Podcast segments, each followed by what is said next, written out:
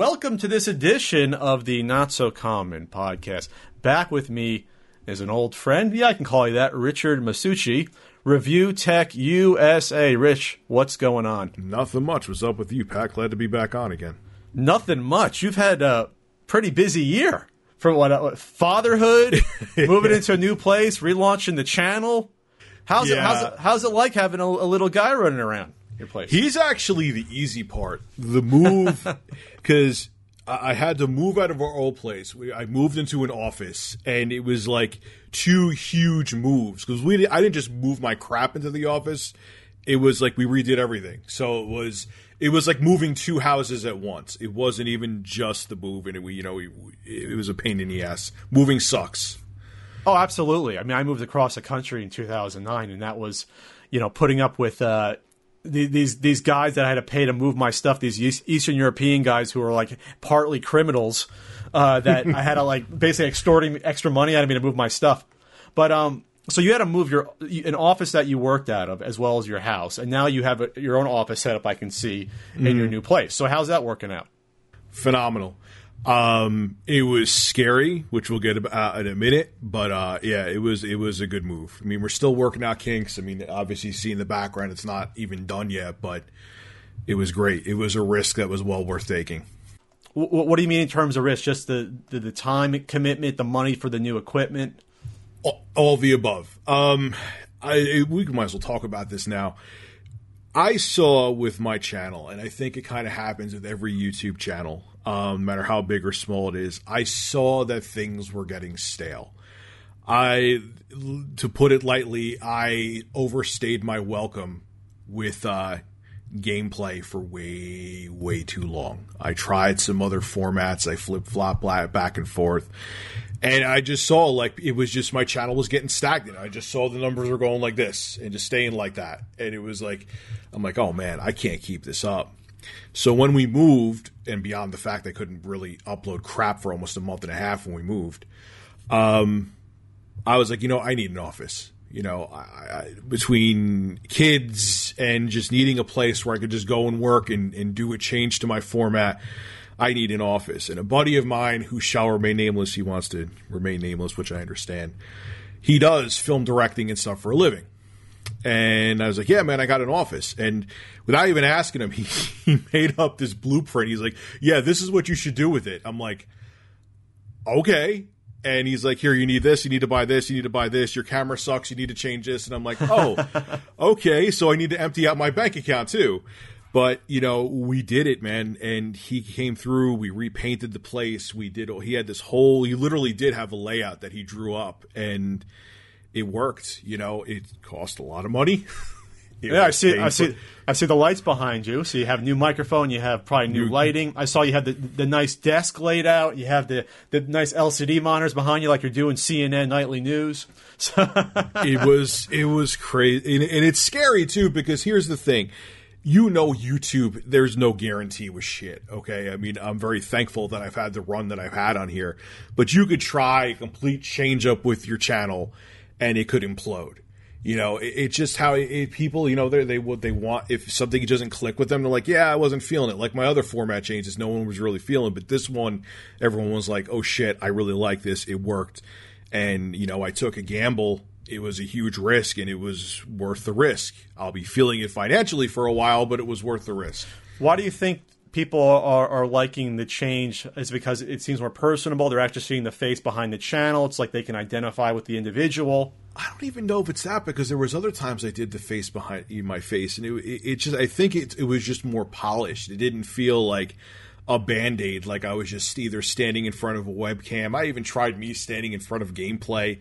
That didn't work out well. You know, everyone, everything else I've tried feels like a band aid, whereas this felt like it was something that was really thought out and more permanent. You know, So just professional enough for for standardized you know format because that's really I think the, the give and take on YouTube is that you cannot put too much time and money behind an effort and then have it fail because then you're out of that forever. So it seems like you you needed a change up. You had an idea, you put some money behind it. May, maybe didn't break the bank totally, but it, it cost you a little bit. But maybe that's what that maybe that's just what you need. You just need a, a you know a kickstart. Because I think you've seen it before too. There are channels. I don't care if they have five million subs or or fifty thousand that they're too reluctant to the change and I've seen channels fail because of that. And I did, I, I thought I saw myself becoming that because I wasn't willing, because I would get scared off too. It was partially my own fault. Like I would try a format change, and you know, if I got any flack with it, I'd be like, all right, I'm just going back to you know gameplay. That's it. And like, you know, because it is scary to do change, but if you don't and you become stagnant, that's how I've seen channels throughout the years fail because people just get bored. I've gotten yeah. bored of channels. Yeah, I, on my channel, I think um, I have to change it up. Uh, I think I, am restricted. One of the reasons you probably moved is because you were restricted by space for for doing what you want to do. Like you probably couldn't do this nice studio setup in your last place. So uh, I hopefully I, I, am trying to eventually move, and when that happens, I can then think about okay, what can I change? I can experiment more. I can have a dedicated area like you have now. But then who knows? Maybe the podcast looks a little cleaner, a little newer, and maybe that's all it takes in some people's mind. Because, like you said, you've been around a long time. The my podcast has been around for you know uh, four, almost four and a half years, and maybe some people just need something different at, at, after a time. Well, your podcast is great, though. No brown nosing intended. You're one of the only ones I, I, support on Patreon. You know what I mean? So, oh, thank you, Rich. Yeah, but, but I, in terms of the YouTube audience, though, like the YouTube audience has probably stayed exactly the same the past year and a half on, on the channel, and the audio podcast has done about the same. And it, it's tough to grow an audio podcast without guerrilla marketing, really, because it's not like it can be found. Podcasts can't really be found by accident unlike YouTube videos and algorithms. A podcast is out there. You have to search for the topic you're looking for, or a friend has to recommend a podcast. So I think there, I'm not disappointed that there hasn't been a huge amount of growth in the podcast, but the YouTube channel is sort of minus plateaued. Uh, which is I think fine. it happens to everybody though. Like I've seen huge, like Philip DeFranco. I even there was a while where he was not getting great views and great growth. It's just weird how like you like you go through these phases. It's also about change too, like I just talked about. But it's just like you know I don't know if it's algorithms on YouTube change and then the algorithm goes back in your favor. But then there's it seems like everyone goes through this period where their channel just kind of flatlines for like a year plus. It's kind of, it, it, I don't think there's anyone who hasn't gone through that. Is it the test? The test to keep going? test not. Maybe it is. Maybe they want. Maybe he's like a YouTuber. Are we going to keep like you know promoting this guy or, or putting him in our algorithm? He's going to stick around. Let's test him out and see if he does. Who knows? I'm, I'm only half kidding. That might be the truth. Yeah. Well, I'm an old man when it comes to YouTube in general. Uh, just not just for my actual age, but for the time I've been around. Uh, I was recently at an event where there were three other yo- younger YouTubers. Like probably the oldest one was probably 26, maybe 27, and the average age was probably 25, 24. And it was like the Saturday night, and we're all hanging out. Uh, one is uh, actually called Treesicle. He's actually one of the only other local YouTubers. He's in San Diego. Um, and these guys all have sizable audiences. Uh, a couple ha- have much more, much bigger audience, and, the, and, these are kids that you know probably out of college started doing YouTube videos or even skipping college. I'm not even sure, but I'm just I'm trying to just talk about my experiences and give them advice. Uh, you know, like how I always talk about YouTube being a means and not necessarily an end. Uh, diversify, uh, try different things, yeah. get your name out there, and before I know it, I'm like holding court and I'm just rambling, and they're like hanging on my words and I'm like, oh my god, am I like some sort of weird older paternal YouTuber now? To, to, to some of these yes, up, you know, up and comers? We are, man. You know, I'm, I'm basically I, am 36. I think you're the same age as me, maybe a little bit younger. I'm not sure. Yeah, like we're OGs, man. I started. I don't know when. I think you started what in 08? Uh, yeah. That's basically when I started. I didn't really per like push YouTube honestly until 2011 but yeah, I started uploading videos in 08. So these, you know, that that's like ancient times. Like some of these guys now that are adults were like, in, like eight years old or nine years old when they, they, they when we were starting. You know what I mean? Isn't that crazy? I also though I think it's it's uh, I always hear the not the rumors, but I guess the algorithm favors newer channels even. So like if you if you start a newer channel, your content might be favorited versus dinosaurs like us that have been around forever. There might be something to that. I don't know. Maybe maybe Google wants to help promote uh, original content that has been out there for a while and give it a little bit of a boost. But I, but it seems like almost like if I actually started over, like let's say I started over with the exact same content with a new YouTube channel, I, I wonder what would happen. I wonder with I wonder if it would the algorithm would have me find a different audience out there that wasn't there before. Would the would the older audience be able to find it? I mean, it's mysteries. It's all inside the little Google box, the algorithm about how it actually works, which is scary. It's a weird risk. You you can't. We couldn't really take that risk, but it is interesting to see where our, our channels would be with the same content. Like say we started now. You know what I mean? Because uh, I don't know, maybe we maybe it wouldn't work out. you could also be that side of it too. I've seen quality content from creators and they just can't get back can't get past like 10,000 subscribers, they can't get past 15,000 and I think it's either there's just too much content now and, and, not enough new eyes on it to justify maybe Google pushing it. There's certainly not enough ads to go around on, on YouTube. That's not a secret. yeah, uh, not nearly enough. So maybe maybe it's just like if you started too late, you're too late unless there's some very specific content that's very hot. Like you're covering like say, say when overwatch first came out you name your you name your channel overwatch gameplay and news you know and you start uploading tons of overwatch stuff and then everyone finds it and then uh, youtube's like oh my god let's point people to these videos and then your channel just explodes. Maybe it's one of those sort of deals or, or, or Player Unknown's Battlegrounds would be another. I see channels blowing up with that right now. I can't understand that game for the life of me. And maybe that's because I'm old too. It's funny. I was watching one of your podcasts where it was like, I think Ian was saying like, yeah, I was playing Destiny 2 and I don't understand why I thought it was fun. And, like, and it's so true, man. I'm, I, I tried, I mean, there's people actually older than me. I know friends on Facebook that play and they love it, but I'm like, all right, I get out of the fucking plane and I, I, come down in the parachute and I'm shot dead as soon as I hit the ground. Like, so what the hell am I doing? But everyone loves that game. But my point being, though, it's like, yeah, that that that's a big thing now. It's almost like Player Unknown's Battlegrounds now is like what Call of Duty was like in 2011, 2010 on YouTube. Like that was like everyone who did Call of Duty back then, their channel blew up. Sure. So maybe that's the key. You find a new hot game that comes out, you create a new channel, you name it that game, you put that in all description and SEO, and then eventually you just start doing other content that has nothing to do with that game. Like, like, like think about all the Minecraft channels. They probably had to switch at some point or eventually have to switch their content, right? Or they just be will be dead. But they start out with, with that content and that's what helps them get that boost unless there's like I, I, know who the hell is the one that all like the little kids watch. I forgot his name. I what anyway, but you it's weird though because a lot of those channels, it, like they they have that period where they blow up real quick, and they also contract real quick too. Like yeah, okay, you and I aren't like you know we're not we don't get a million views a day, we don't get you know five thousand subs a day, but we stay around and whether our we both of our channels have gone stagnant. Believe me that's happened to me too many times. But we still last though and still get enough viewership to maintain ourselves. You ever notice how these big channel, perfect one I could think of, and not throwing mud at him, but it's just the truth. Like uh, Epic Mealtime had that huge explosion, and then it was just like, I mean, he was still getting views even like in 2013, but it just was like that one year, and then it was just down, down, down, down, down, and now he's getting less views than channels with one tenth of his viewer uh, of his uh, sub uh, subs. Couldn't think of the right word, but I think I see that a lot with those channels where they get that huge bump and explosion and it never lasts. There's never a long tail with it. So you think that's because it's like a, a the content's a fed, or that's what's yes. hot right then, and it's and it's less about the personalities behind it versus, all right, you want to learn about. I'm looking at some of the videos, the all bacon burger. You know, you want to you want to learn about the one million calorie lasagna. Like, look at their newer stuff. Like, look like a week ago, because you could actually see when a video is how to run. Like, they're getting like maybe a hundred thousand views, maybe even not. Oh, um, yeah, it looks like the videos from a few years ago were getting millions, millions of views. And now you look at the latest ones. You're kind of right about this. Uh, one a week ago, sixty-three thousand views. Uh, French toast cookies.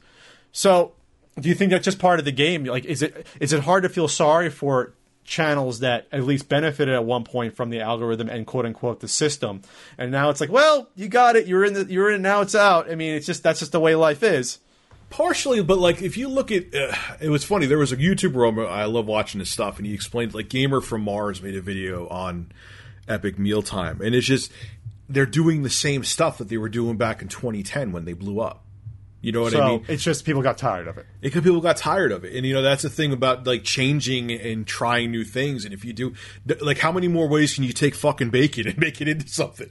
You know, and they've been doing Not- it now not for enough seven ways. years. I mean, yes, I, I believe me, I love bacon, but yeah, it, you know, everyone's like, oh god, they're doing something with goddamn bacon again. Like, unclick, or I'm just not going to watch it. It's weird how people. It's weird how people don't unsub; they just stop watching.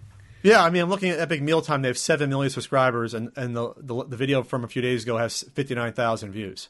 So you're talking about huge amount of attrition, um, and plus, you know, YouTube's no longer recommending. I mean, like we all know about the YouTube system, where if, even if you're subscribed to a channel, it doesn't necessarily mean it'll show up in your feed because Oh YouTube, god, there's YouTube, so many people that complain to me that my videos don't show up in their feed. So that can be part of it too. Naturally, YouTube decides, well, you had enough of this channel's videos. Maybe you skipped a couple the past week. So why are we going to show you the new one? You know, Well, YouTube's thing is so weird to me, and, and I, I don't know. Maybe you could explain the logic behind it. Maybe you agree with me or disagree with me. There's the subscriptions tab is not the first tab that you see.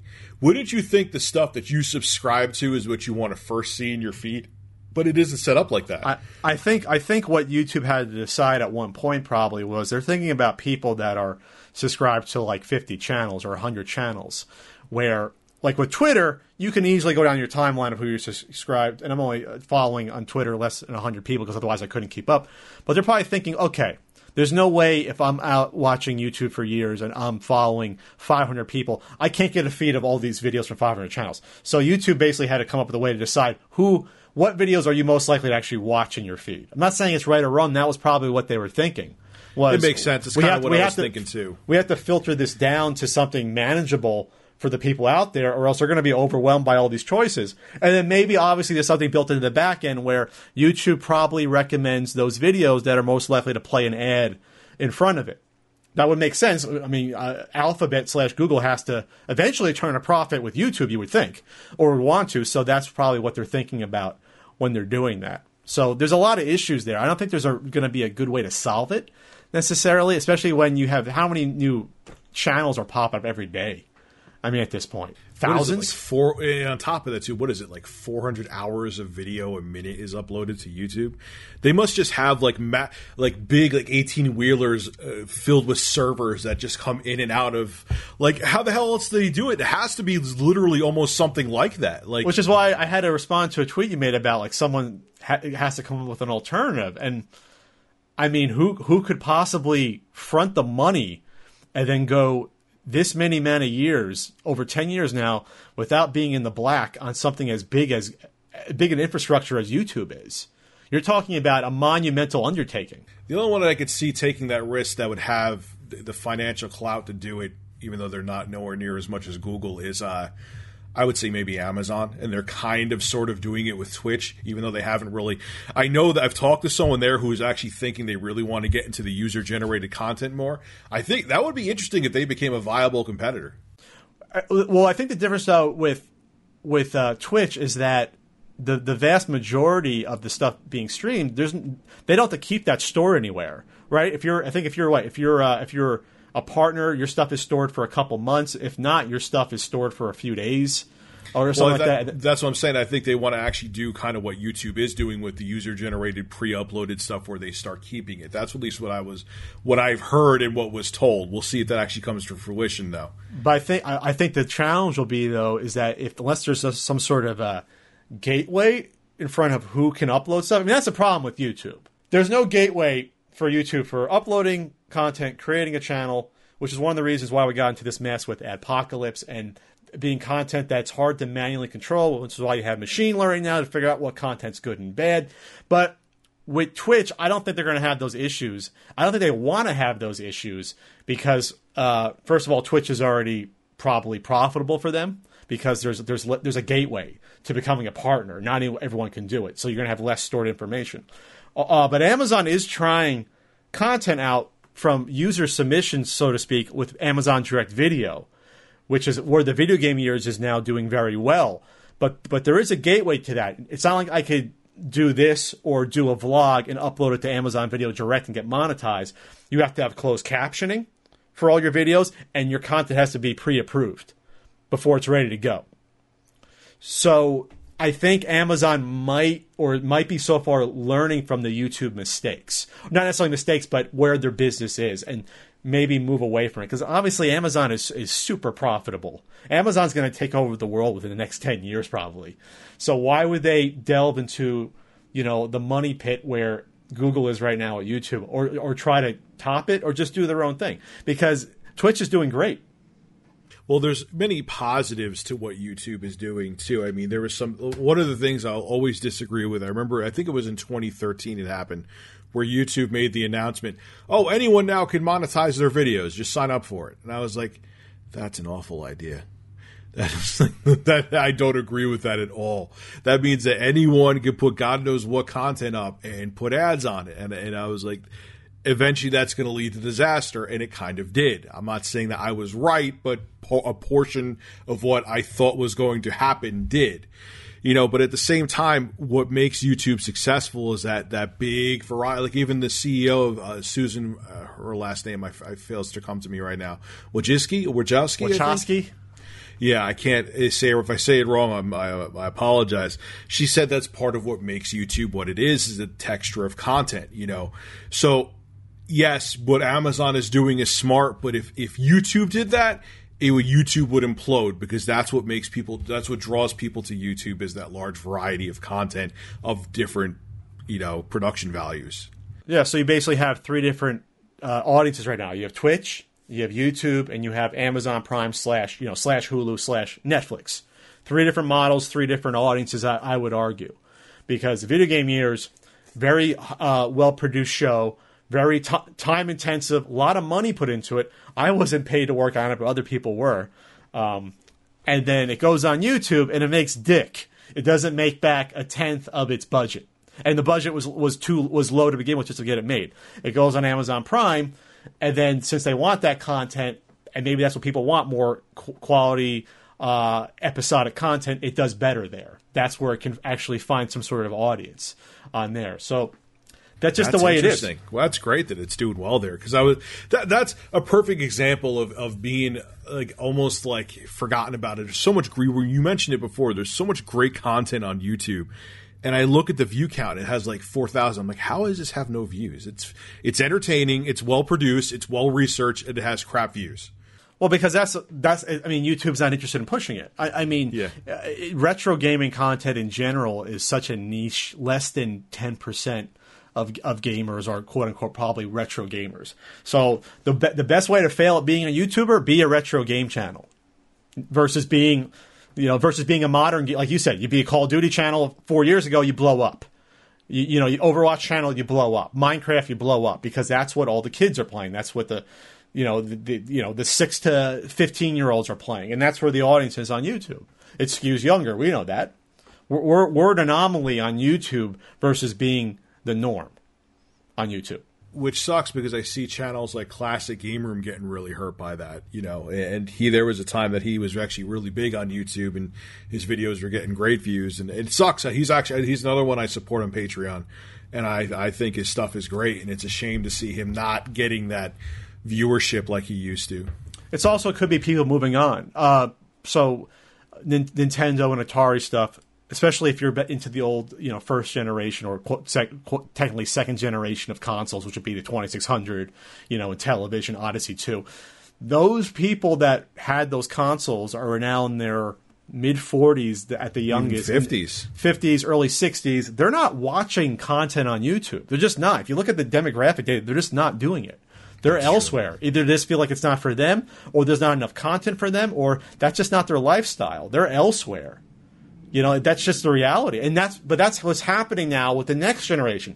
So the NES stuff, and I've talked to other YouTubers that have said like, yeah, the stuff we did about Nintendo original 8-bit NES games, that's not as strong anymore. We have to move on to N64 and, and Super Nintendo. And now it's, the audience has shifted to that.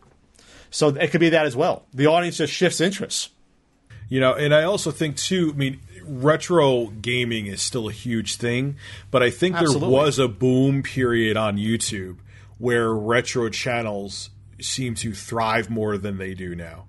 It, like I think it was like an 09 and 010 I can think is the best way like where retro channels did get more viewership than they did now. Like I think that's also part of it too. And you were that's something I didn't think of. You're right. You know are people that may have watched Mark 10 years ago may have moved on because they just don't watch YouTube at all anymore. You know what I mean? Or whatever the case may be. Yeah they might have they might have a family now. They might have kids. Maybe they're not collecting anymore. They don't have time to play. Or maybe they're just tired of the content you know, like you watch the same. It's like it's like a TV show. I used to, you know, Modern Family, one of the best shows on TV. It's like in like its seventh season. I'm just don't. I just don't have any interest in watching anymore.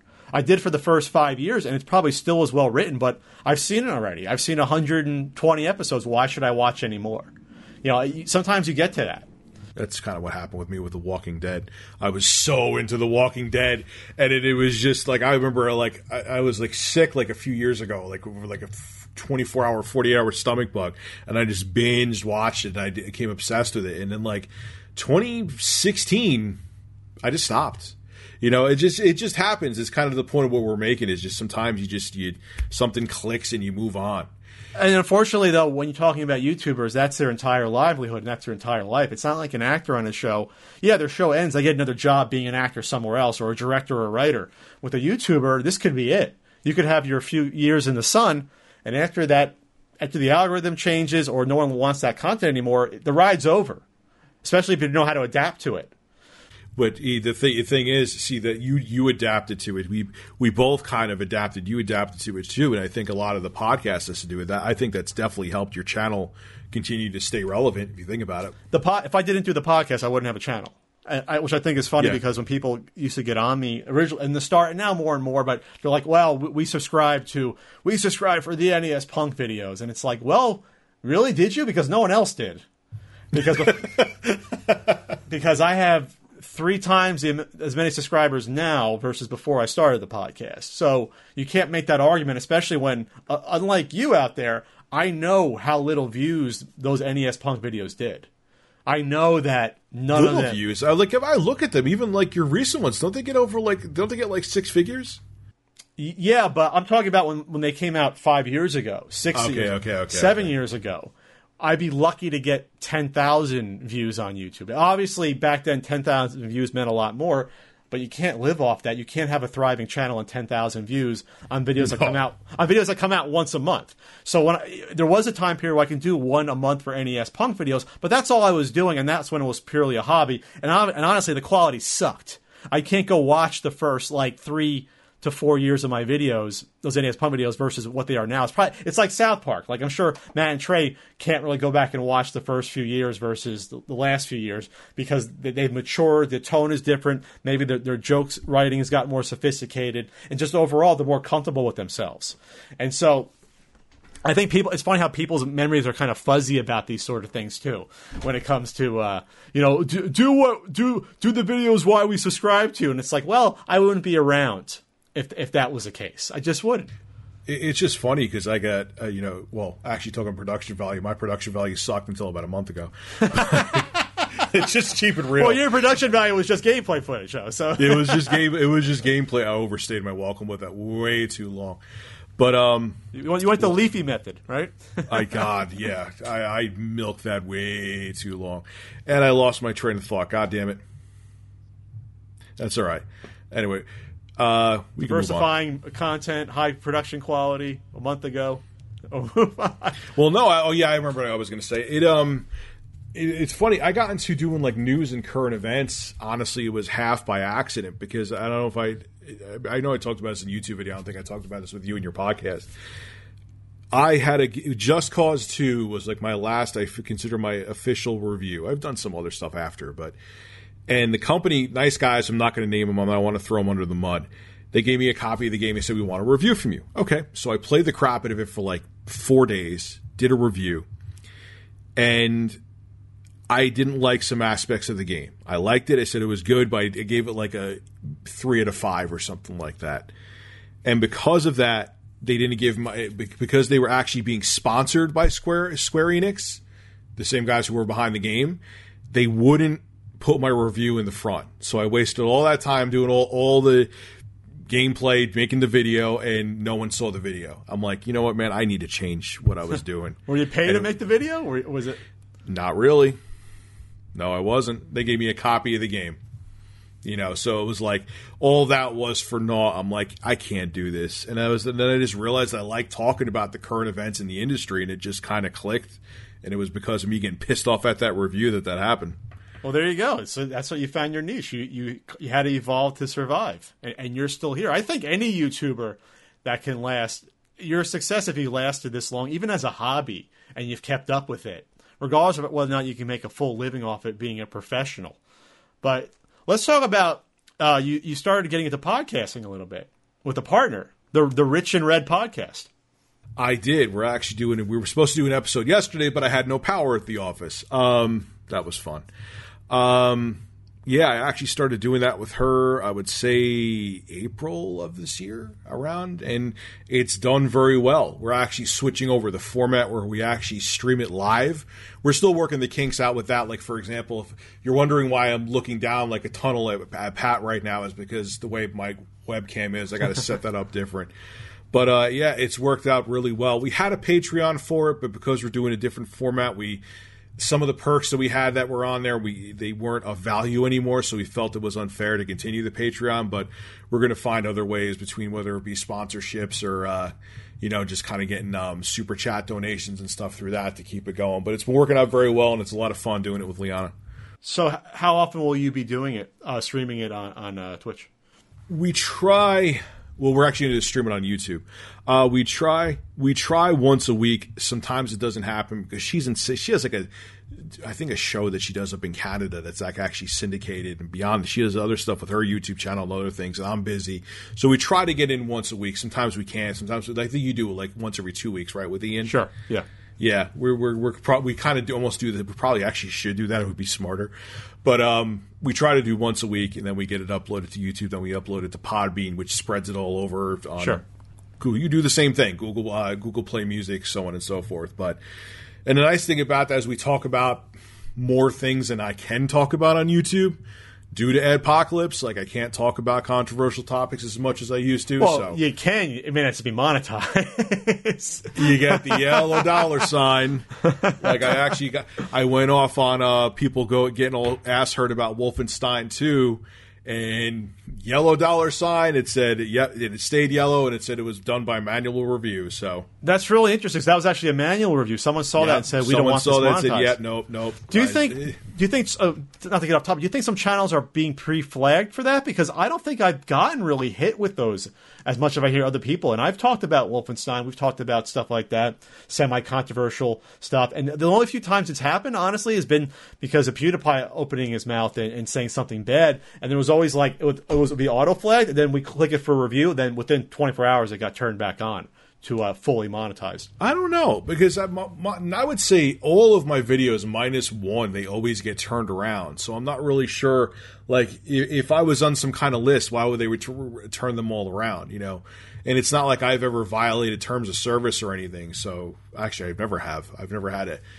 I had one copyright that was removed from my channel that was a strike and that was it. So I don't really know why I would be flagged or and like I said, most of the time, even sometimes in a few hours, the videos if they do go into yellow go back to green if I go get them reviewed. So I don't know. I, I mean, I'm not saying there isn't some kind of predisposition list, but you know, if I'm on it, then it's not really that big of a deal.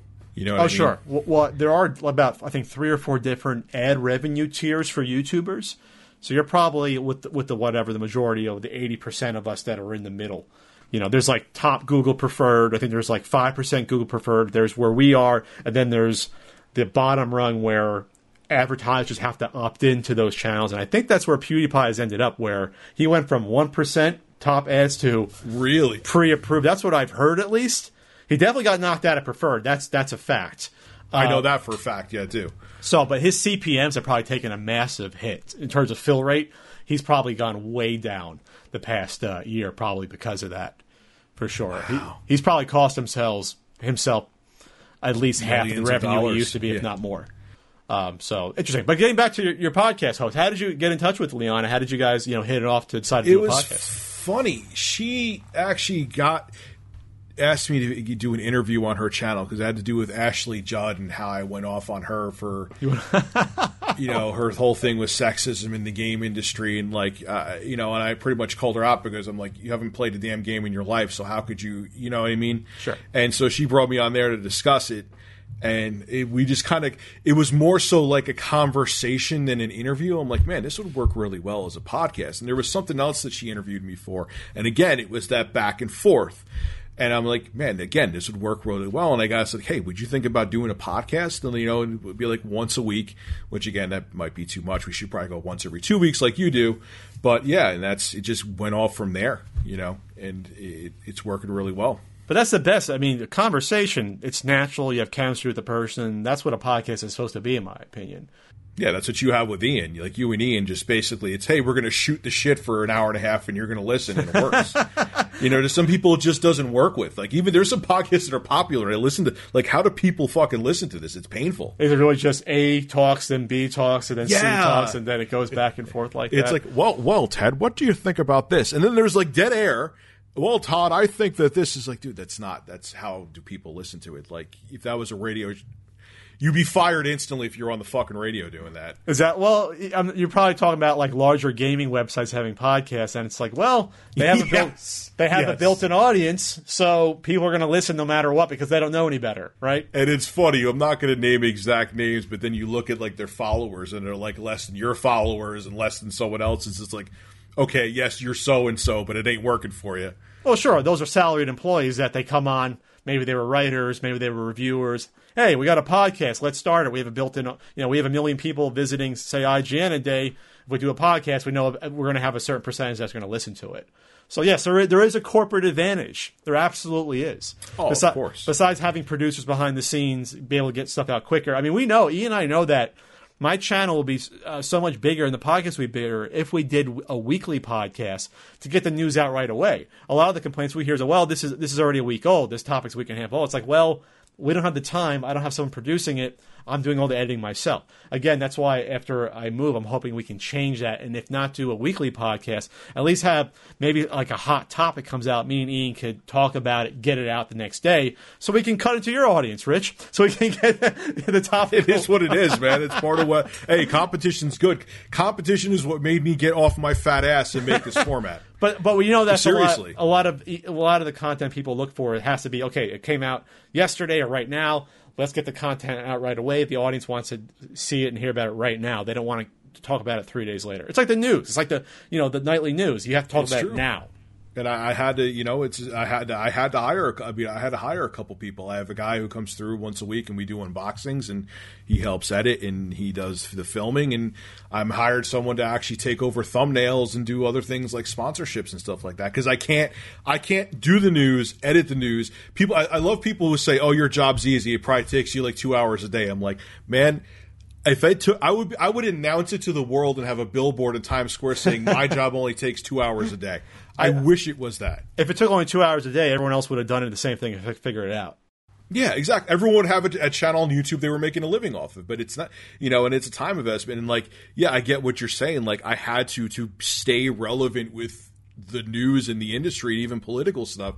I was like, I got to bring someone on. Like, I can't handle it all. I can't be the chef, cook, and bottle washer. You know what I mean? It's not a bad analogy. You know, sure. and, and, and, and same with you. I'm sure that's stressful, man. I mean, with, and you don't just do the podcast. I know you do other things too. Well, I have two podcasts now, um, and then I also I still try to do an NES Punk video now and then, and that takes the current one I'm, I'm working on is the most research I ever did on a topic, trying to solve the mystery of something. I won't say exactly what, and then that'll come out. I'll put 60 hours into that. It'll get 75,000 views. It won't make back the time that I put into it, but at least I know that's what the core audience might want, and it's actually interesting for me to do, even though I know there's no turnaround in that time investment you know that's that's where I have to do the balance now. It's like, well, either I, I start doing something totally different, and I do want to get on Twitch and stream because I think I could do that. I'm already playing games. I'm doing a, the Super Nintendo guidebook, so I'm going to be playing all these Super Nintendo games anyway. Why not stream that? Build up a Twitch audience. I already have some Diversify, yeah. Why not do that? It just makes sense to do that. But yeah, when it comes to editing, I'm already at my limits. And people are asking us, is it, you know, when Ian's getting better and he's ta going up and down, will, will he come back with the Let's Play show? that we tried to and we we didn't get off to a great start. We only filmed it for a few weeks, about a year ago. Then Ian got really bad with his health. Will it come back? I don't know if there's time for me to do it. I just don't know, and then edit it myself. There's only so much I could edit and do. Besides, ask Frank, Flea Market Man. This uh, people are saying when is that coming back? And plus working on another book, plus working on a documentary behind the scenes that might come out a year from now. So it's like this is what my life has become. So when when people ask me, you know, are you just a YouTuber or a YouTuber? It's like, yeah, well, YouTube is one of the many outlets that I've been forced to sort of dive into, and I think that's what I got to divert. That's oh, why. sorry, be, no, that's why. Then that's what. Going back to the younger YouTubers, I'm trying to encourage that. And it, so it's funny is that the older YouTubers, people my age around there, we've we've understood that since we've been around the block a bit, realizing this could end at any time, and if that happens, would I be screwed or not? And I can honestly say, if YouTube ended tomorrow, uh, it, I would take a hit, but I wouldn't be screwed. Yeah, so, because so that gives me you have other avenues. Yeah. So that gives me some solace at least, being that you know I'm not going to be I'm not going to be a Markiplier with whatever 13 million subscribers, whatever he has, but at least I know that well I have this other stuff going on that I could sort of keep busy with. Well, that's that's smart. That's something too. That's another reason why I hired people because I knew that's something else I have to do too. Because I that's another thing I did way too long is just solely relied on YouTube. And again, you know, do I see YouTube in and of itself going in somewhere anytime soon? But obviously now we've seen because of Adpocalypse how things could change. Things could change again. Maybe they might change for the better. Maybe they might change for the way worse. Sure. And if you're not diversified, whether you go like that, I know Boogie does that. Boogie two nine eight eight a lot of his income comes from Twitch. So if YouTube like implodes tomorrow, he still has Twitch. You know what I mean? So diversifying is important, and I have failed miserably to do that until recently when we started getting stuff together. uh, yeah, I think it's not the question of will YouTube fail and go away. It's like no, it won't. The, Google's could take a hit with that, or I keep calling Google, really Alphabet, but Google can, could take a hit and keep it going. And plus, they're probably using the wealth of knowledge based upon the demographic information and using it elsewhere and selling it elsewhere. You know what I mean? They know that, oh, they know what percentage of kids are watching this toy products videos. They're using all that information. Oh, they, of course if, they if, are. If yeah. they weren't, I I could probably go, okay, YouTube has to make a significant profit, but they're probably good with it being a little bit of a loss or breaking even because of that, because Google has many arms and this is just one of them, right? But if it wasn't, I would be concerned. But I'm still concerned, like you said, because the algorithms could shift and change, and then tomorrow they can decide, okay, we don't we don't think your channel is good enough anymore. We're not going to recommend your videos to anyone, and you'll you won't you won't show up in search results. They could do that a drop of a hat to anyone any one of that's, us. That's another reason why I changed my format too, because a 36 uh, year old man talking over gameplay footage may not be appealing to YouTube to put out there.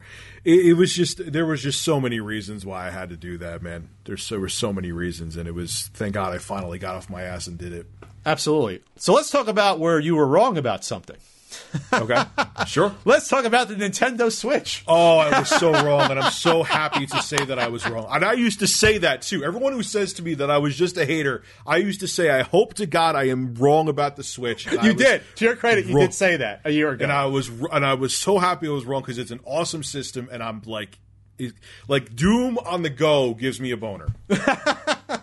Like, even though it's only even though it's only 540p, 30 frames. Who you know? gives a shit? You're going to be playing on a screen like this, and you know even it, actually I heard it's 720p, but let's not get nerdy and technical. It doesn't matter. It's still going to be a fun game to play, and you can now play it anywhere.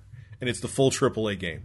But I, I think Nintendo hit upon something that the the failure of the Wii U showed them something that they were halfway there. It's like, oh, playing games on a tablet, that's cool but only being able to play it to, on your tablet connected to some console wired to your TV. That was wrong.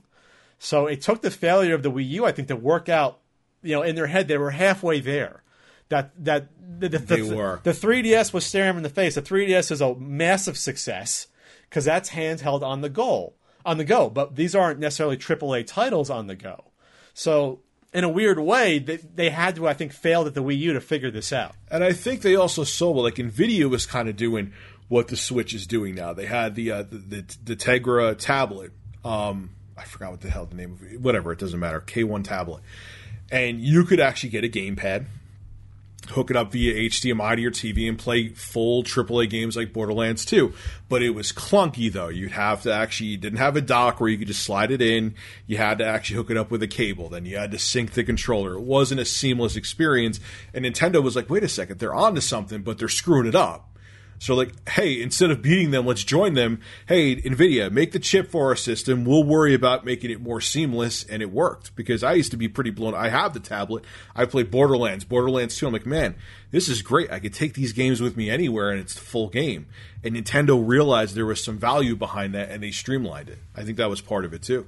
I, I, I think that's where the, the well, I, I'm not mad at you for, for predicting the doom and gloom, but I think I was just disappointed that everyone has was predicting doom and gloom. I, I kind of I went off on uh, the MatPat video, and I could not believe that Nintendo even agreed to do a video with MatPat, saying arguing why Nintendo should or should not go third party only and not do hardware anymore. Because to me, the the facts were so self evident, not just in terms of potential profit based upon the massive wild success of the 3DS and and the and the Wii, why you do hardware, but the innovation factor about why you do hardware. Because if it wasn't for Nintendo doing this. Like you said, there is a tablet that kind of did it. It wouldn't be uh, mainstream. It wouldn't No, be selling like hot hot cakes for this upcoming holiday season. Uh, Sony and Microsoft would never have tried it, and now you can make an argument that like maybe four or five years from now there'll be like a mini Xbox One that Microsoft will try just because they're going to try to piggyback. I mean, you can make that case. They found a way and what what's making it work and it was something I never thought of is they made it they made a, con- a hybrid console powerful enough yes it's not as powerful as a PS4 and Xbox One that for say for example LA Noire I brought this example up in videos.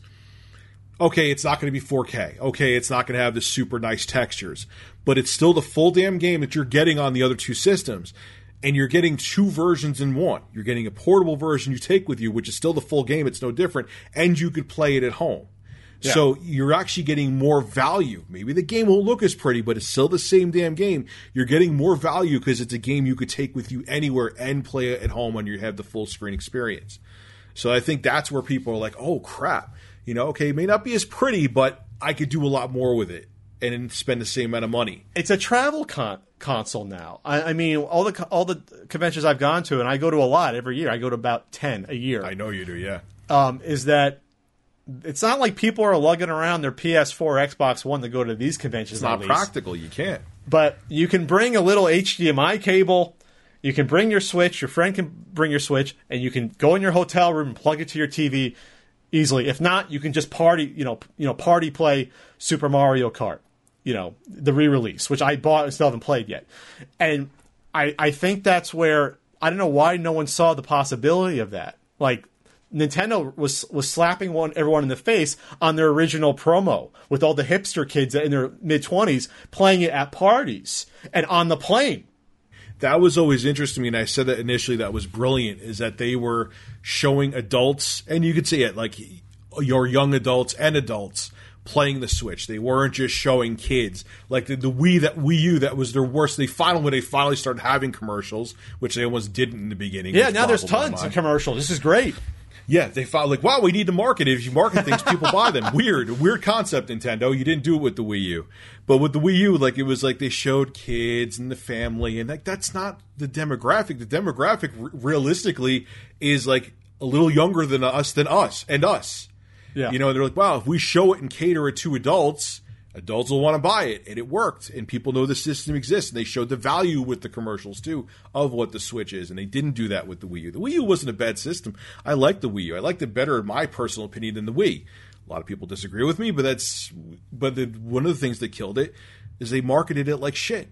No one, no one even years, and I've said this in my videos too. Yes, I know I'm going off on a tangent, but years after the Wii U came out, people still thought the Wii U was that the the gamepad add-on for the Wii. No, no. Ian said that at Luna Video Games. He had people coming in years later saying that, oh, the Wii U is its own system, really? So that's a failure right there. When Wow, I, didn't know that. When I was at E E3 2011, when they when they showed it off originally a, a year before it came out, you had journalists asking after the presentation, "Is this an add-on or not?" Because by the presentation out of the gate, you couldn't tell because it, it was the same shape and it was the same color originally. But way before the black one, it was just it was just white, and there was no way. There was honestly no way to tell. You just couldn't. you realize, and I I hold to this, if they named the Wii U something different without the name Wii in it, it probably would have sold better too. By default, it would have. I'm not sure how much better. I think it still would have failed due to the Yeah, lack of it still would have been their we- their poorest selling system because there's many other things they did wrong with it. But it, it was it would have been a lot, a lot of people were confused to even know it existed. Years after it came out, people didn't know it existed. Sp- sp- speaking of the success of the Switch, and we can get into uh, people. You're of course uh, you're great because you admitted, hey, I was wrong about this. But many people out there are not accountable to them being wildly incorrect about predictions. It's like people that predict sports. They can predict, oh, the Giants are going to be aren't going to beat the Patriots in the Super Bowl, and 99 percent of them didn't. But the next day, how many admitted, hey, I was wrong, and here's why I was wrong? Not many. They just move on to the next thing. What's the next thing I could talk about and, and be seen as an expert about? But this is a report yesterday is that the Switch has already sold 7.63 million. A million. And that's in about six months. Six And and a they half predict months. it to actually outsell the Wii U by next year. By spring of next its full lifetime. In its full lifetime. That's incredible. Crazy. Again, they're they're making good. They're going with third party. They're making good games. Now you have an amazing Mario game, which I still have not played yet. And my son lost my other Switch games. So that's a whole different You story. lost your Switch. Oh God, Eddie, but you know, and people are like, "This thing is awesome. We're going to be able to play Doom and Mario, do 2016 Doom and Mario Odyssey on the same system." That's Nintendo from like back in the early '90s. Yeah, well, that dude wasn't that great on Super Nintendo, but at least I had it on the Super Nintendo. God, The- the- the- I think someone said they. I, I don't know if you know Stop Skeletons from fighting. He's a YouTuber, and he um he about does Derek like Alexander? Uh, I don't know. Happy Video game. I don't know. He used to be the he used to be the Happy Console. Yeah, he did a video I think called Punching Weight, and I think he said you, there was literally 13 pixels, or maybe that was Wolfenstein, but one of the two 3D games on the, the SNES that shouldn't have been there. And it was like if you're in the distance and you see one of the enemies, they're 13 pixels. You could count the pixels of them. Oh, sure. It's just a blob. Yeah. Yeah, that game was the Doom on the SNES was terrible. Still a technical marvel, and I, I appreciate it, but it was terrible. So, what, what's the other thing I just saw that there's going to be a, a, a billion dollar profit for Nintendo this year? Something like that. Wow. The Switch is powering Nintendo toward a $1 billion profit. That's from CNN Tech, Money CNN. So, again, and I brought up all these arguments before. I responded to Colin Moriarty, who I like. His argument about six, seven months ago Nintendo should go third party, and this is why. And I said to everyone, you just look at the hardware sales, the, the profit in the hardware sales, and, and, the, and the extra Joy-Cons and the accessories. That's you can't give away that money because for every one failure like the Wii U, you have a success like the Wii, which is worth 20 failures. So Nintendo could survive for another 50 years failing every year because of the success of the Wii. They have plenty of money in the bank. Yeah, it's you know I'm just very glad. Like I said, you know, and I I was wrong because I don't want. Who would want to see Nintendo like fail? Like there's people out there who's like, oh, I wish Nintendo fails. Like why? Why do you wish a company fails? Even if you're not a fan of them, why would you want less competition in the market? Why would you want less innovation? You want to spend more money and have crappier games? That's all you would get out of it.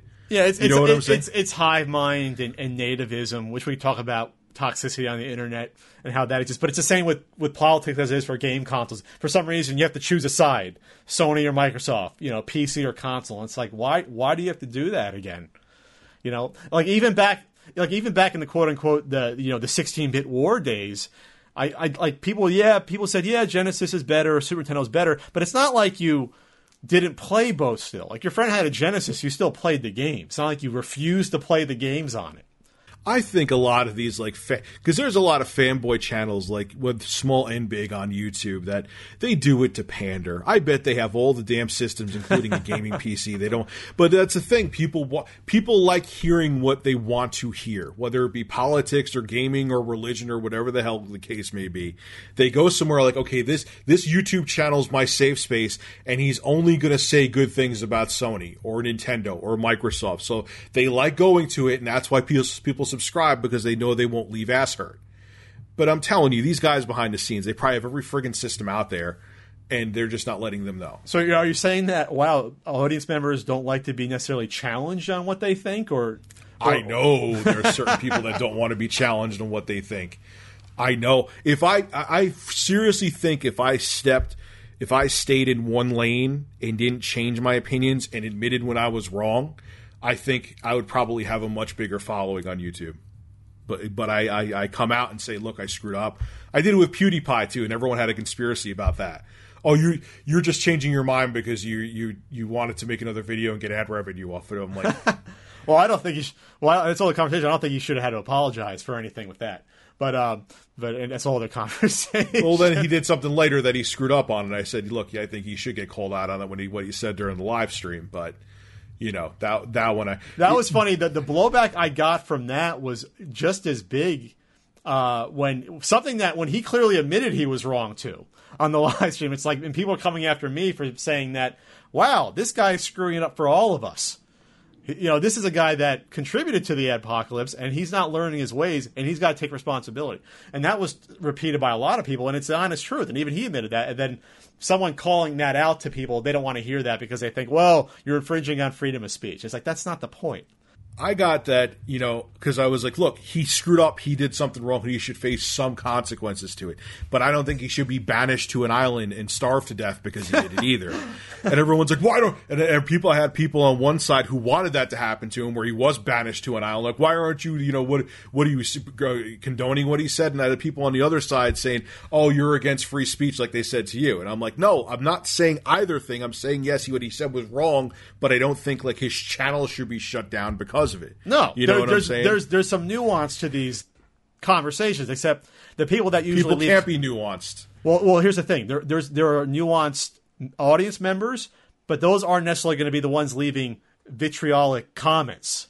Which is why well, I've, I've said to you in the past, and hopefully you've taken to heart that you can't just go by nasty comments because that's not the majority of people watching your videos. And it I was stupid, isn't. and I did. That was my mistake. That was where I was wrong. I did. Even with my format changes in the past, I did. I think even the people that were haters this time were like, "Wow, this is much better than anything he's done before." I, usually I would call Rich a fat piece of shit, but he's a he's he's a fat piece of shit with a much with much better production value. I can now respect this fat piece of shit. Is that what they're saying? Yes, because he's a fat piece of shit in 4K now. So, so do, do you see that with your channel semi soft boot relaunch? Have you seen less toxicity in the comments? Is there a yep. different audience there? Or are you just yes. choosing to ignore it and not acknowledge it? Well, my, one thing I could say is that I would say even over the past year, if not more, a lot of that toxicity has gone decreased a significant amount. I think what happens is whenever there's drama, like what happened with me back in late 2014. Um, I don't know. I think maybe we talked about it the last time I was here, but it, there's that like one period, almost like a year, where whatever you went through turns to like kind of like a meme, and it just like is just constantly pounded into your head and then eventually people get sick of it and it goes away. I think it's kind of what happened. But I think yeah, I'm noticing a different audience because people like to see a face. You know this. People, you know, the gameplay wasn't doing that. There was no way to connect to the audience. It was just, you know, you were staring at a, a loud booming voice over gameplay. So are you are you um harder to attack because people are seeing your face in every video? Is that what are people feeling more guilty? because no, not- I don't even know. I just think it's just people got tired of what they were attacking me for. It was like, yeah, you had a, a business fallout for two hundred bucks over three years ago. I, I don't know if we went over that, but I, I've heard of that happening before, and there were videos back and forth about the issue at the time. And then that, and so, so that you're saying that it, that instance caused your channel a lot of pain, just from that instance. Oh yeah, it caused a lot of trolling. Caused a lot of trolling. I mean, the, people get trolled regardless, even if you don't do anything that, that that was an issue. But if there was any kind of drama, man, that's what trolls pick up on, and, and that was a that kind of stayed as a thorn in my side for almost two years. Wow. Almost two years. Well, yeah. I'm, well, I'm glad you were able to move on, and people maybe got uh, matured. Maybe they got a job and weren't able to leave nasty comments on the same videos, you know, time after time. Or they got know. laid and they, they they lost their virginity and realized life is more than you know being on the internet. Oh no! Now, Rich, you're going to get nasty comments because. what is the, what's wrong with that? What's what are you saying? What are you saying? Yeah, I there's nothing wrong with being a virgin. Well, that's not what you're saying. yeah, that's not what I'm saying going either. After, going saying, after virgins on the internet. I'm just now. saying that sometimes eh, when you, you go from not getting laid to getting laid, you're you're, you're less frustrated. There's there's more important things in life, and I think that's where we're getting at. Yes, we're not. I'm just being a dick. We've also lost the point of being civil to each other. So one of the things that I've seen is that when people have, have come after me and Ian, about you know we had a problem with PewDiePie saying the N word on a live stream. Um, people are bending over backwards to say it's just a word. Why are you giving it power? Versus the obvious choice to me is don't act like an asshole to other people. Try not to be a, overtly be a douchebag. Isn't that the proper response? This isn't a this isn't necessarily a free speech issue as so much as let's just try to be cool with each other a little bit, like just a little bit at least. Is that really that hard to do at the end of the day? Because the internet has done something. See, here's the thing: if I say something nasty to like you in person, there could be Oh, you have. consequences to it. No, you, you you know what I'm saying, but like if if I say something nasty to you in person, you could say something nasty back. You could punch me in the face. You could say something. You know, you tell me to go fuck off and go away. Whereas when you're on the internet, Rich, you're a fat piece of shit. Rich, you're this. Rich, you're that. Rich, you, you, you Rich, you don't. You you you always lie in your videos, so on and so forth. Whatever the case, just say something nasty, much worse than what I just said there's no consequence because you're behind a keyboard. You're generally anonymous unless someone really wants to find you, and they could just walk away. So there's that. Now that that that that shield is gone, I guess you could say, or that social structure where we're face to face, people become animals for la- for lack of a better term. There's a fairly big YouTuber that did a, an attack piece on me and Ian because of res- a response to the PewDiePie N-word thing. And what what I hang my hat on is is two things. Uh, one, that person would never say that stuff to my face, ever. And it's not it's and it's not about physical altercation. It's about strength of your convictions. And if you're willing to attack me online, you should be able to attack me to my face and have at least a conversation where we either agree to disagree, or maybe we work something out as men and, or, or as or as adults and come to some sort of you know okay, I understand your point. The other thing is that um, I, I kind of hang my hat on not necessarily that I'm correct, but at least I might have a stronger c- conviction about what I'm talking about versus them, and and maybe that it might be pseudo intellectuals or just you know they, they can't just back up what they're saying. Is that and all all my time going to these conventions, and I've been to dozens of them at this point. I've just been to five in the past uh, eight weeks, something like that. Not one person has come up to me and said, "Hey Pat, I have an issue with you, your views in this video. I have an issue with this." Not a one. And we're talking conventions with tens of thousands of people when you add up that amount. Tens of thousands of people. And and I have panels with hundreds of people at a time. I interact with hundreds of people at each of these conventions. And I'm not saying they're going to come up and attack me, but say, hey, Pat, I disagree with you. That doesn't ever happen. So that tells me the type of audience that these people cater to. That, not that their opinions don't matter, but they're not going to win in the end because they're not the ones trying to interact with people and be socially understanding with people to try to make a world. And this isn't me being trying to bloviate, but at least trying to make this a slightly better place just for interaction and social understanding. And that's not me being progressive. That's me just trying to be a nice person, I think, trying to understand people. And maybe they can't do that. Well, one of the things, and uh, one of the things I, I respected about you is when I met you at a video game con last year, and you were sitting there selling the books. We were talking. You're like, you know, I got a bone to pick with you, and you talked to me about that one video I did a while back, and you were right. You know what I mean? But I respect that. I rather discuss something person to person and talk it out instead of just being like, "Oh, I'm a keyboard warrior and fuck you," and then that's it. Like that's not that's not. I can't think of the right word right now. You know that that's not the way. That's not civilized. That's not the way it should be. The issue with being a culture warrior or a warrior in general is that first you're admitting some sort of weird wars going on that you can't prove a beginning and you don't know where the end's going to be. Right? It's not like an actual war where people die and you sign a treaty ending the war and you have terms to an agreement. This is why the war ended. So a culture war is fucking stupid and meaningless. And that goes for whatever side, left, right, progressive, conservative. You're not going to win. There's no win. You just throw a, a, football back and forth into each other's face. So that's the first problem. The second problem is uh, you're never going to build bridges thinking there's some sort of weird war going on. Because why would the other side even interact with you thinking there's some sort of weird winner takes all war going on? Well, if, if, if you, you can't interact with someone reasonably if, you, if both sides think it's a zero sum game. Does that make sense? Yeah, no, it makes total sense. If, they, if, there, if there's no thinking there's compromise at all going into an interaction with someone, then there's never going to be a compromise. How are you going to bridge that gap? If, if you think I there's think two what it is sides. too is that a lot of people don't want this compromise because they build their audiences on YouTube not compromising. They, they these people again. It goes the same thing I say before. There's an audience out there that just wants to hear what they want to hear, and if you give that to them, that's how you build up. And, and, there's a business in being a dick, basically, for lack of a better term. Oh, sure. And I think there's also a fear individually for people admitting that they were wrong. Like you can admit you're wrong. I can admit I'm wrong, as rare as it could be. Pat's an asshole. but the, the point the point is the fact that you are willing to admit you are wrong means you are willing to have a conversation. You are willing to be uh, persuaded about something. And I think there's many people out there in the quote unquote culture war who will never be able to be persuaded at all. Like no matter what. I had a I had a conversation with a woman. Uh, it was Dallas uh, Retropalooza, and it was from the airport to the hotel.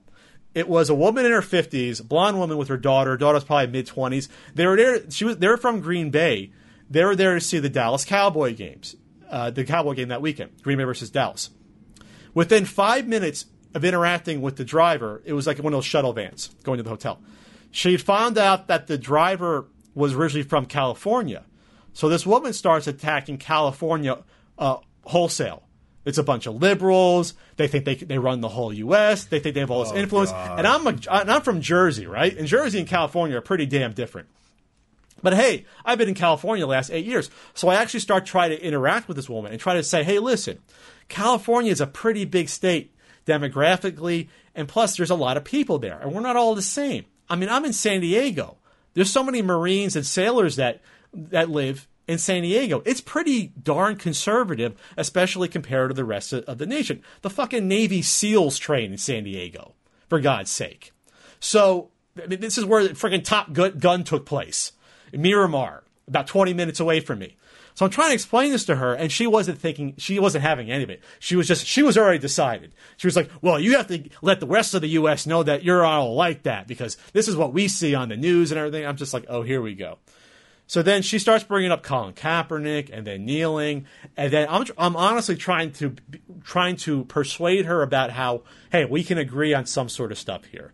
Can we even agree that players have the right to protest? The NFL owners even said they kind of have a right to protest. They can do that, and she was having none of it. You know, she was she was she was the prototypical Trump voter. Not insofar that every Trump voter was like her, but she's going to be the last one clinging on as they impeach Trump, which they probably eventually will. She'll still be looking for yes, ways to absolve it. I, I think we're at the writing is on the wall at this point with Trump. It, it's funny though. Before we get onto that, because that's gonna be something very entertaining to talk about. It's kind of that's that's happened to me too. There was someone on YouTube who's fairly prominent. I won't name the person's name. And a while back, there was information. It ended up being false, but there, you know, but there was information that came out that about Michael Jackson, how he had like books that could one could be considered pedophilia in them, so on and so forth. That the police department found him, and I just posted the link on Twitter. I'm like, oh, this is not good.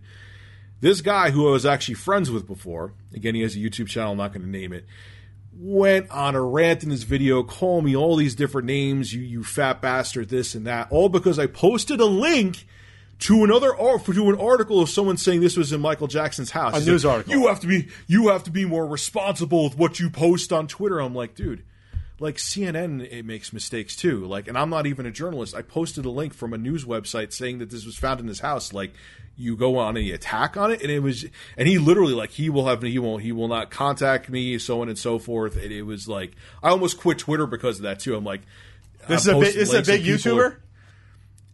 Big enough. Do I big do I know this person probably? I'll off the record. I'll name it. Okay. Yes. yes off the record, I'll name it. But uh, you know, that's the thing is that no one like why like if he posted a link that I knew was misinformation, I would be like, I would probably I wouldn't even probably I may not even go on Twitter. I would probably would have been like, yo, dude, or message him in, on Twitter and not do it publicly and be like, yo, man.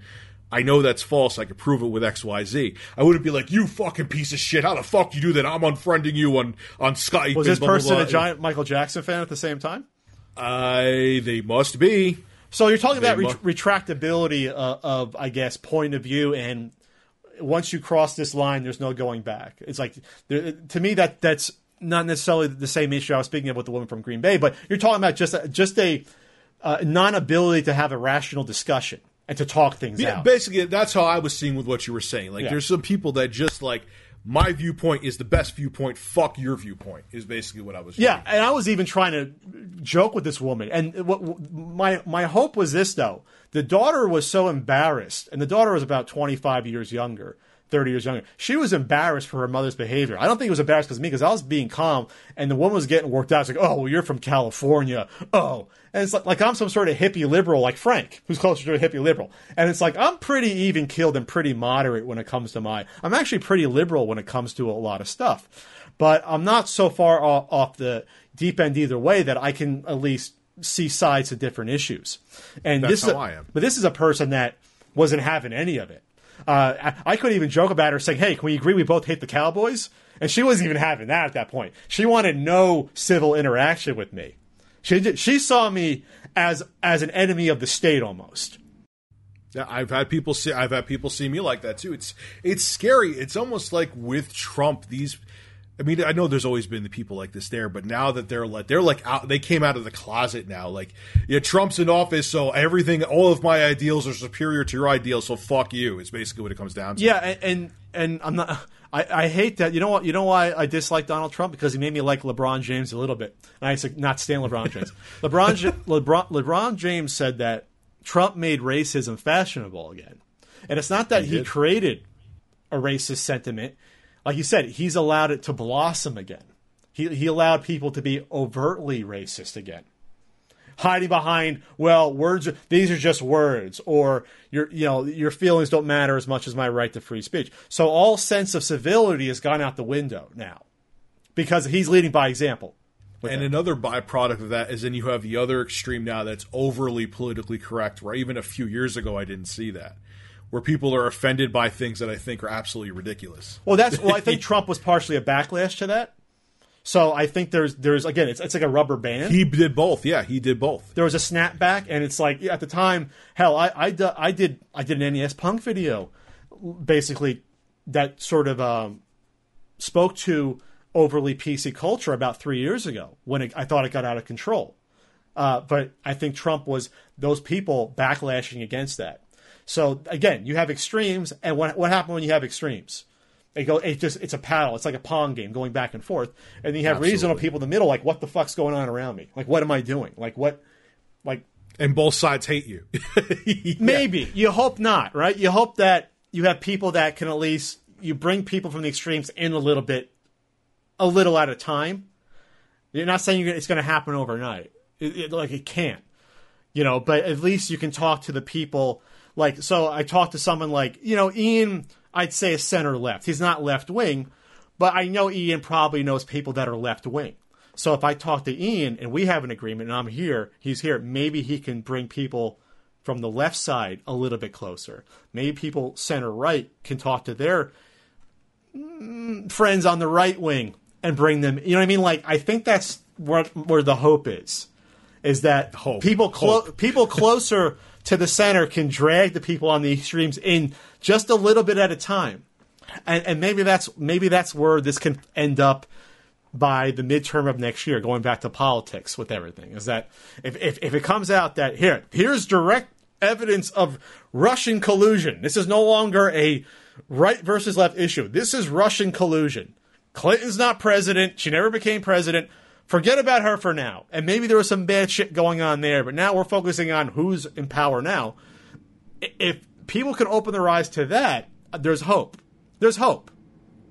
If not, there's no hope. I mean, that's the best you It, can say. it, it'll be interesting to see what happens with American society if Trump is impeached. It'll be there, there's damage. The damage is done either way. It's just how quickly we'll be able to repair the damage that's already been done.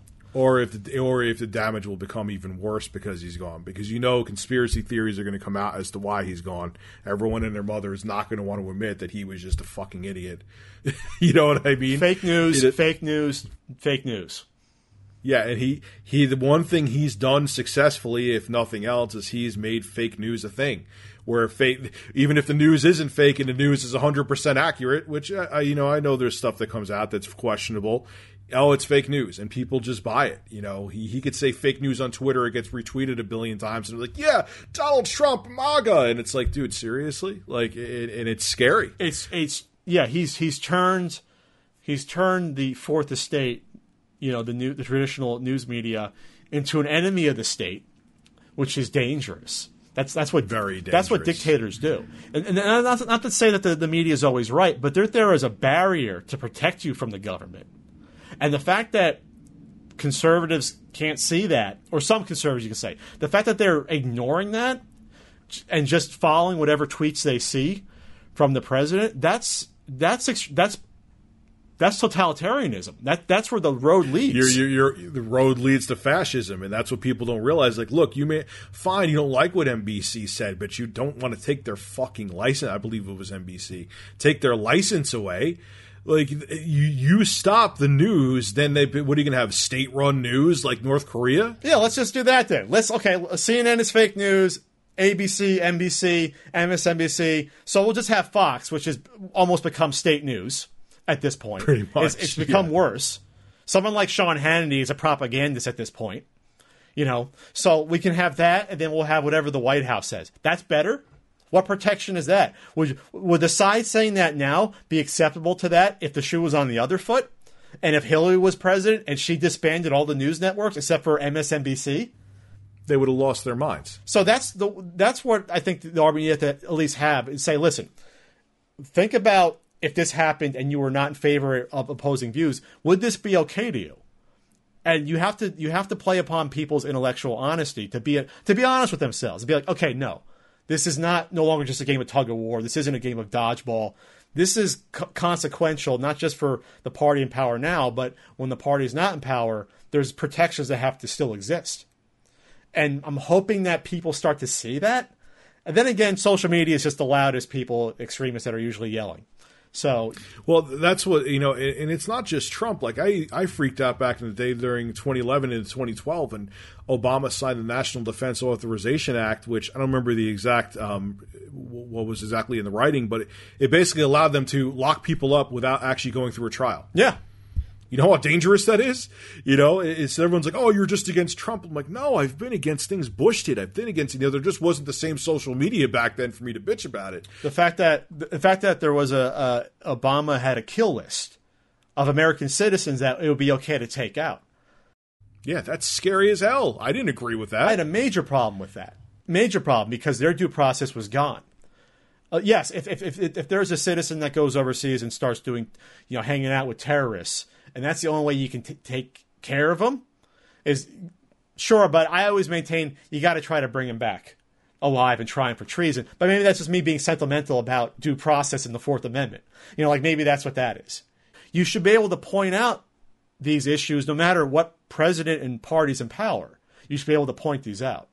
And if not, then you're not really being principled. Like you said, it's just a game of dodgeball at that point. And people bring up to me when I when I call out Trump, which first off, I'm not a fan of Hillary either. You know, I, I Sure. I, I did not like either candidate pretty much equally. But everyone's like, "Oh, why don't you talk about the same thing about Bush when he, you know, went to Iraq and that was wrong?" And all like because one, there wasn't I, I, social media wasn't there, and I wasn't doing what I was doing. I, I was against it, but I just wasn't. You know, you didn't see me talking about it back then. And everyone's like, "Why do you want to do something now about Trump?" Like people even say that Bush may have gotten in office because his brother rigged the election in Florida. I'm not saying those things should have been tolerated, but there should be eventually a point where we draw the line in the sand where we have to stop people in power from doing shit. If it starts with Trump, then so be it. You're talking about what what aboutism, which is what leads the day now. It's like let's not discuss issues that are happening now. Let's talk about your proposed reaction to other shit that doesn't matter anymore. They're trying to do that with Mueller himself. Like, well, he didn't do the same thing with Clinton, so he should be fired. Because now there's people who I'm sure there's other people uh, on the GOP that were in cahoots. If there was collusion, I'm still going to say alleged collusion because there's Alleged. nothing proven yet for Trump. you know, but if there is, there's I'm sure there's other people in the GOP GOP who are in on it. So they're like, oh, we have to find an excuse to fire Mueller right now, and it's like. Dude, you fire Mueller, people should be rioting in the streets. You know, I'm not saying I want to see that happen, but at the same time, That would that would be the the uh, the bridge too far, I think, for a, a ton of people, and especially you know moderates, because then there's no rule of law anymore at that point, because that's what happened with Nixon and Watergate. You know, and so at that point, it's like, okay, you can't fire the guy who's just following where the evidence is leading, because now it's a banana republic. If you do that, there's no more checks and balances at that point. yeah, people need to be people need to be picketing in the street. I shouldn't have said riot. That wasn't the word I meant. But people should be picketing in the streets, and you know, if, if that happens, because that that that's going into a dictatorship. If if there's a guy in power that could just fire anyone who's questioning him, that's dangerous. That is the president's not a king. Yeah, and that would make him a king. He'd be King Trump. King, yeah, well, I don't want a fucking King Trump. Yeah, I think I think you're going to get. I yeah, I, I, think unless well, unless they do. Let's put it this way: if they did that, you, you might as well. You'd have to impeach him even before the facts came out, and the Republicans uh, in the House would have to grow a pair to do that because you have to uh, file. You know, the, you have to have the impeachment. You put the articles in the House. The Senate has to uh, convict. What what I hear is what I hear is this. I'm not sure about the process of that. I don't want to say you're right or wrong because I'm not sure. What I hear is they want to impeach him or they want to go through with it, but they want him to pass those tax cuts for their rich donors first before they get rid of him. That those tax cuts aren't going to pass anyway. I, they just won't. They just won't. I, I hope not because that would definitely affect me too. But you know that that's thing. That's what I hear is that they, there's people who think he's a, a whack job on the GOP side, but they want him to pass those tax cuts for their donors first. Yeah, well, the, the, the tax cuts would hurt self-employed people. From what I look like, if, if, they get rid of all the deductions on stuff, I'll be screwed. If, if, if small businesses and self-employed people can have business deductions to the extent, maybe they'll keep them for us, but I would be so screwed. Because uh, that because basically that would mean like, for example, the the the income then for shipping, like like when I sell a book, I take in cost to ship the item. I'm not pocketing that money. That money's going elsewhere. That's not part of my income. So if I don't deduct that and I'm getting taxed on income I'm not actually receiving, I'm screwed. Like that that would be wow. impossible. So think about that for other small businesses. If they can't take normal business deductions, like that, individuals. You all of a sudden you're looking at, oh, now what do I do in order to make up that? If I'm getting screwed, I got to jack the price of my products up. I got to change how this whole, whole thing works to get around it. So uh, like it, it's all nice. It's all nice and dear to say, oh, the tax code should fit on a postcard. That might work for you. It doesn't work for everyone. It doesn't work for me. It may not work for a small business. It would hurt me in terms of the fact that my state in, my state income tax would go way up, way up if if if his laws went. That's what I found out through someone I know that's an accountant. They're like, yeah, that's where you would get to hit the most is your state income tax would go through the roof. But that, but whatever. My point being is that that's what I'm hearing on the GOP side is that that's why they're like, yeah, we're going to tolerate Trump until he does it. Then maybe we'll think about impeaching him. Well, there you go. Then you have no principles. You have no backbone. If that's the case, well, we do that already, and that's on that's that's not a GOP. So that's on both sides. Oh, there, sure. There's people there. There are people that you know, how many people there are just to collect the check, and they know they have a nice cushy job when they get out of there making seven figures because they they they they did what their donors wanted. Oh, sure. John Boehner went. He went to being a lobbyist down the street after he yeah, he left Congress. Yeah. So that's a nice system, right? then you have then you have Obama giving speeches, you know, uh, and believe me, I, I, Obama's a peach compared to what we have now. But Obama's given speeches at Wall Street for like what was it, four hundred thousand dollars? He got paid for like for speaking. Sure, Spe- speech money. Speaking, yeah, they're paying him for a speech, aka that's part of the money he's getting because he was bribed. Yeah, and they they all do that, man. That's all the pol- until money's out of politics. Until money is out of politics, not, yeah, not not a, not a delayed payoff. It's speaking fees. How how important is a speech? Uh, an hour speech that's worth half a million dollars. What the hell could I possibly learn in that speech that's that important? Because he was soft on the banks, and the banks are like, "Here you go. You, you we made possibly trillions of dollars off of what you did, so here you go." Collapse the economy, not one person goes to prison. They collapse the economy with with the housing crisis and rubber stamping loans, and then trading bad loans to other people until it collapses on itself and then no one goes to prison, no one's indicted for that. No one. Though. Remember that? Remember back in 05 and 06, the whole subprime market where people with shit credit. I remember I, I, I there was people who were I knew people in the mortgage industry who you didn't have to even prove your income and they could get you a more, get you a loan for a house. Absolutely insane. That goes back to the Clinton era though when they they Yeah, want to open he, up he signed that into law, and it, it was I, th- I believe it was galvanized by something that Bush did. I could be wrong about that, and it just continued. Yeah, and then you have all these people who can't pay, so they, you had a whole bunch of foreclosures, which caused which was part of the reason that that collapse happened. You know, and then Obama went. And the funny thing about Obama is that when he campaigned, if you looked at his campaigns back when he was doing rallies and whatever the case may be, he was all about, oh, I'm going to be tough on banks, and uh, you know, we're not, I'm not going to tell. What did he do when he got in? He didn't do a thing when he got in there, man. Not a thing. Well, he has his nice speeches now. So the whole point is that you know you can call out the bad on both sides. The issue is now I'm more concerned about people that are bad that are in power. That should be the focus. Exactly. That's why everyone's like, well, Hillary Clinton did this. I'm like, but she's not the president. The guy who is the president of the United States, that's who my concern is right now. You want to go after her later? Godspeed to you. Go after her later. I'm not, I'm, I don't want to see her get away with shit, but he's in power right now. And if he got there through doing things, colluding with Russia, if he got there through, by manipulating our electoral process, yes, I want him fucking gone. And yes, I want his feet held to the fire. Sure, and, and that's fair. But I think people would have a problem even with you saying that because they might be stuck in their sort of tunnel vision, us versus them sort of moment. And I, and I hope that we get out of it. I mean, the good news is that he has only a 33% approval rate rating according to Gallup, which is extremely low, especially only 10 months into a presidency.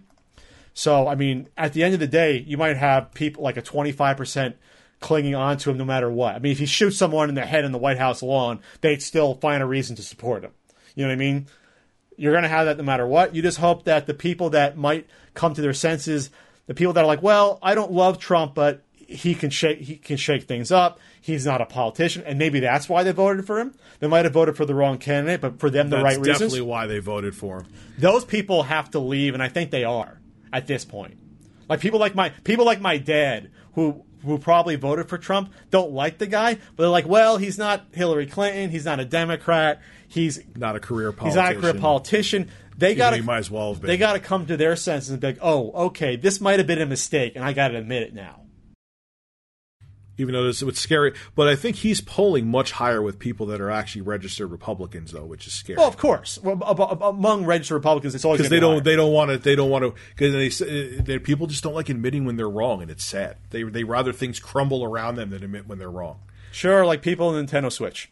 So yes there's so many people out there still hoping that system's doomed because they just don't want to admit that they're wrong Well, they'll they'll, which- they'll be they'll be wishing in their graves as their, the flesh rots away from their corpse.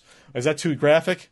But or when other people or when other people are, are enjoying the system and they're sitting there pouting in a corner because they don't want to pick it up or they secretly have it but they're going to pretend on their channel that they don't sure.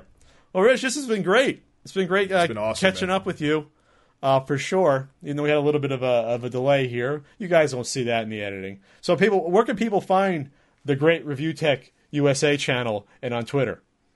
As of now, you can find me on Twitter at the real RTU, uh, exactly how it sound, sounds, and uh, obviously on, uh, if I could talk on YouTube, you can find me on Review Tech USA again, exactly how it sounds. So Thanks everyone, and check out Rich's videos. And now he's going to be on YouTube Live doing his Rich and Red podcast, and he's getting out there. He's following the Good CU podcast model. So let's wish him luck with that. And have a, and, have a, have a great Halloween. Your, your your little guy's probably a little bit too young to go trick or treating, but you know maybe next year you can go out. You can then keep all the Snickers and Twix bars. I don't need a Snickers and Twix bars. that's what. That's the last thing I need. But anyway, Pat, thank you for having me on, and I appreciate it. Thanks again to Rich for speaking to me today. Before I go, let me tell you about That's It Bites. You know That's It fruit and veggie bars. Ian and I have talked about them time and time again. They're the yummy, all natural, non GMO, gluten free, non preservative, low fat snacks, and they taste delicious. Now they have That's It Bites. What is That's It Bites? Well, they're about 150 calories.